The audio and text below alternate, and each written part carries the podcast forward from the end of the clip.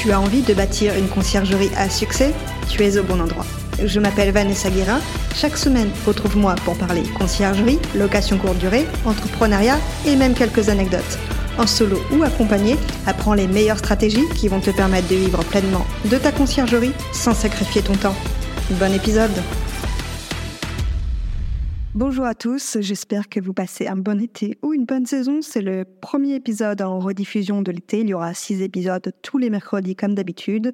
Ici, c'était euh, l'épisode numéro 3 au tout début du podcast où je parlais de comment recruter ses prestataires de ménage. Donc ben, je vous souhaite une bonne écoute. Bonjour et bienvenue dans l'épisode numéro 3 du podcast La conciergerie. Dans cet épisode, nous allons parler des avantages et des inconvénients de travailler avec des auto-entrepreneurs, des entreprises de ménage ou bien, s'il faut, salariés. Mais avant de commencer, si vous appréciez le sujet et le podcast, je vous invite à vous abonner, à mettre une note 5 étoiles et un commentaire. Cela m'aide beaucoup à faire connaître le podcast. Merci à vous. Tout d'abord, les auto-entrepreneurs. Qu'est-ce que c'est? Ce sont des personnes qui ont décidé d'ouvrir leur entreprise et de se mettre à leur compte et travaillent en général seuls ou ont peu de charges financières et administratives, ce qui rend ce statut attractif. Ça, vous le savez, mais alors, est-ce intéressant pour une conciergerie?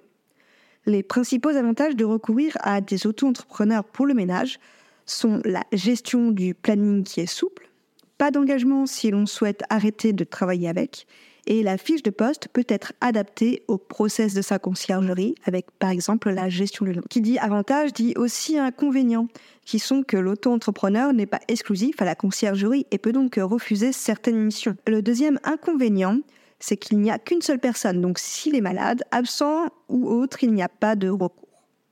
Où trouver du personnel de ménage en auto-entreprise Dans un premier temps, vous pouvez commencer sur Facebook, dans les groupes locaux, et mettre une petite annonce. Deuxièmement, sur le bon coin en postant une annonce tout simplement. Et troisièmement, par le bouche à oreille, par les petites annonces. Les sociétés de ménage. Vous pouvez opter pour un partenariat avec une société de ménage locale. Voici les avantages. Premièrement, ils ont plusieurs employés, ce qui est intéressant pour les grandes villas et surtout en cas d'arrêt maladie, l'employé est remplacé par la société de ménage. Vous signez un contrat avec un engagement sur plusieurs critères qui seront honorés. Les inconvénients, cette fois, c'est que c'est souvent assez cher. Certaines sociétés de ménage ne veulent pas travailler non plus avec les conciergeries et les gîtes en général. Les exigences en termes de ménage ne sont pas toujours à la hauteur d'une conciergerie, comme elles ne font pas toujours les lits par exemple. Et les plannings sont assez stricts, il faut pouvoir s'adapter. Où les trouver Eh bien tout simplement sur Google en tapant société de ménage, ou bien quand vous vous promenez en ville, que vous voyez leur publicité sur leur utilitaire, c'est euh, ce que je fais en général. La troisième option est de prendre un salarié. Si les deux possibilités d'avant ne vous ont pas convaincu, alors peut-être que prendre un salarié va être l'option préférée pour vous. Voici d'abord les avantages.